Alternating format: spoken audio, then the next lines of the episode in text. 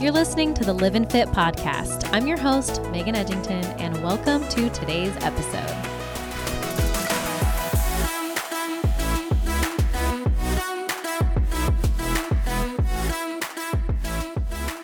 What's up, you guys? Happy Wednesday. Welcome to week three, baby. Episode three. How has it already been that long since we launched the Live and Fit community? I'm mind blown. I am also so incredibly grateful for all of you that have already listened, reviewed, shared, spread the love of Live and Fit. It means so incredibly much to me. I promised myself that I would not look at the analytics or numbers because I'm a numbers person and they drive me. And I wanted it to be different with this podcast because I feel so called to be here and spread my personal messages and experiences and just hopefully inspire however many people I can. But even if that's one person or five people, motivate them to live their best life, live fit, I feel instant gratification. But I have to admit how dang cool it was to look and see all the cities, states, countries that have already listened to this. And I just find that so fascinating and amazing. And social media can be such a beautiful tool as long as we are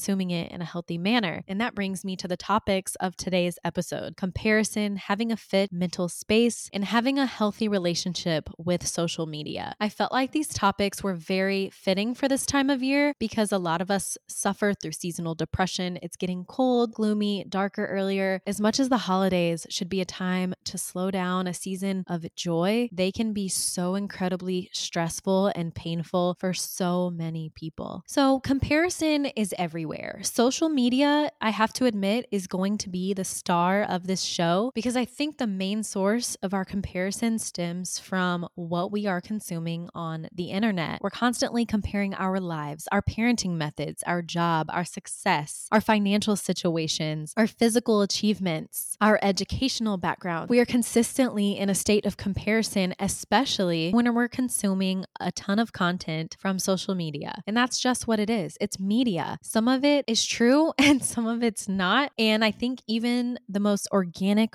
raw content creators are still only showing 10 to 20% of their life, 20% being an absolutely high number. Even if they're doing day in the life vlogs, you're still not getting everything behind the scenes, what they cut out. They choose what they're going to share. And I appreciate and value several people that I will share with you guys that present organic content on their platforms. And they do often show the struggles that they're currently currently going through, but it's not their job to spare anyone's feelings. It is not their job to filter what they share on their pages and their platforms and what feels right to them to make sure that we don't feel inadequate. I think there is content to be consumed in every single season of someone's life as much as there is content that shouldn't be consumed. You can follow the most amazing, influential, inspiring creator on Instagram or YouTube or whatever platform, but if it makes you feel any negative feelings like being jealous or feeling unworthy or not feeling good enough, maybe it's a season where you shouldn't be following them. If this is your time to heal your mental space, you don't have to feel bad about unfollowing even the greatest of people. Sometimes it takes weeks, months, years to repair that mental space. And until you feel positivity from the content you're consuming, unfollow that person, not consume that content until you feel you've reached mental wellness. The whole reason I named this podcast Live and Fit is because I want you to be living fit. And that means physically, physiologically, and mentally. So we have to take responsibility in what we are consuming every single day and the amounts of what we are consuming. Whether you're someone that scrolls for only 30 minutes a day, or you spend hours on social media, or maybe you only check it once a week, it's your responsibility to consume what is healthy for you. And that looks different for every single person depending on what season they're in. And I'm not saying that you have to follow informative pages or the most motivating person, it's perfectly fine to consume content for entertainment as well. If that's making you laugh or you just enjoy watching travel blogs or whatever, that's all okay as long as you're not negatively comparing yourself to other people. And we're all human, we're all guilty of this. It's a constant work in progress. Often I am comparing myself to people that are in a completely different season of life than me. And I'm not just talking about age because some of us go to college at 18, some of us go at 30, some of us go at 50.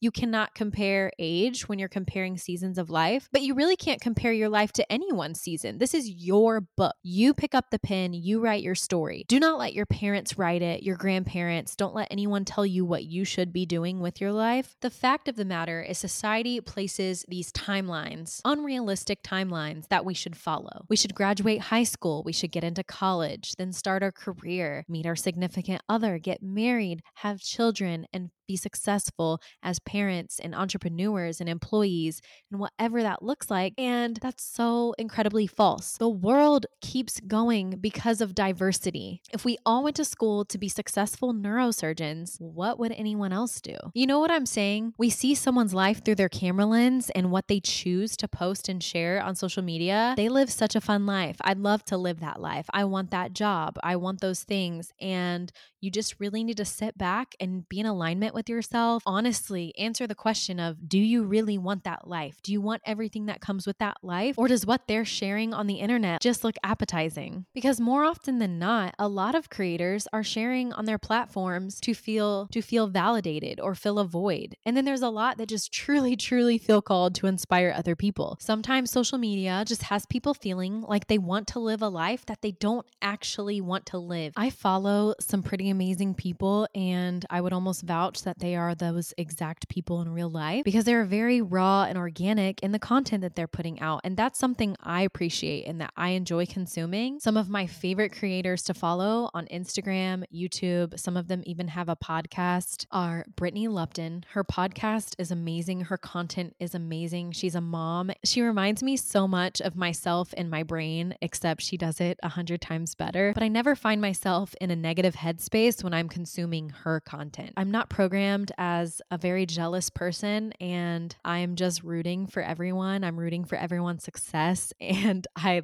love that about myself. It's one of my favorite traits. I'm a human and so like certain things could spark jealousy, but but more often than not, I am just like everyone's cheerleader. I also love Katherine Manning. She is like the only creator I follow that is not like a health and wellness or fitness influencer, anything of that nature. She is just so incredibly fun to watch and it feels like you're on FaceTime with one of your friends. I get great ideas from her. I just love watching her content, honestly. And she has some amazing stories to share. She is very organic with her feelings and she doesn't share all of her personal business. I don't think anyone should feel like they have to, but she is very relatable. And then I also follow Kylie Ross because she's hilarious. I love watching her content, but I too have gone through my seasons where when I first started my journey, some content just it didn't make me feel good about myself. Even though it was a very positive platform and space, it wasn't for me at the time because I looked inward and I felt inadequate.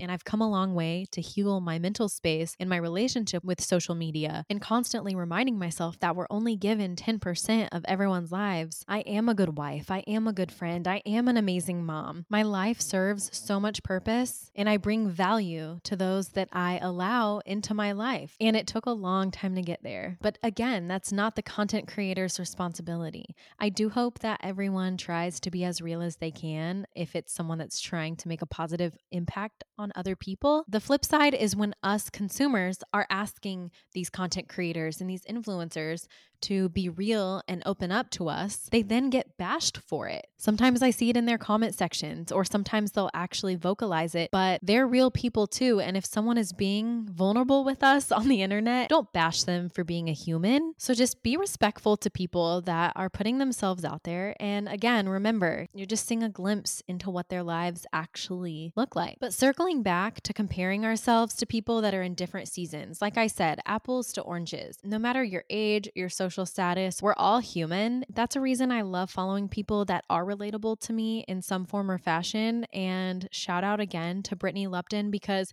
she is a mom doing the most. She is such an entrepreneur, and I just look up to her. If you don't already follow her, run, don't walk. She is the best on the internet, in my opinion. I could go on and on about social media and comparing and having a fit mental space, but I think it all comes down to taking responsibility for your own actions and what you choose to consume. If you're constantly wishing and wishing that you could have the life someone else is living, stop wishing and just go for it. Start going for things that you think are unreachable because they're not. If one human can do it, another one is just as capable. Do what you feel you are called to do, even if that changes season to season. Take this podcast, for instance. I felt absolutely called to do this in this current season of my life. So sometimes you just have to go for something. Just rip the band aid off. I want everyone to take one thing away, and that is the fact that you are on time. You are on time with exactly how your book is supposed to be written. And if there's something you want, go for it. You are not on societal timelines. Also, remember to use social media for healthy inspiration and entertainment. And the moment it brings any type of negativity into your life, omit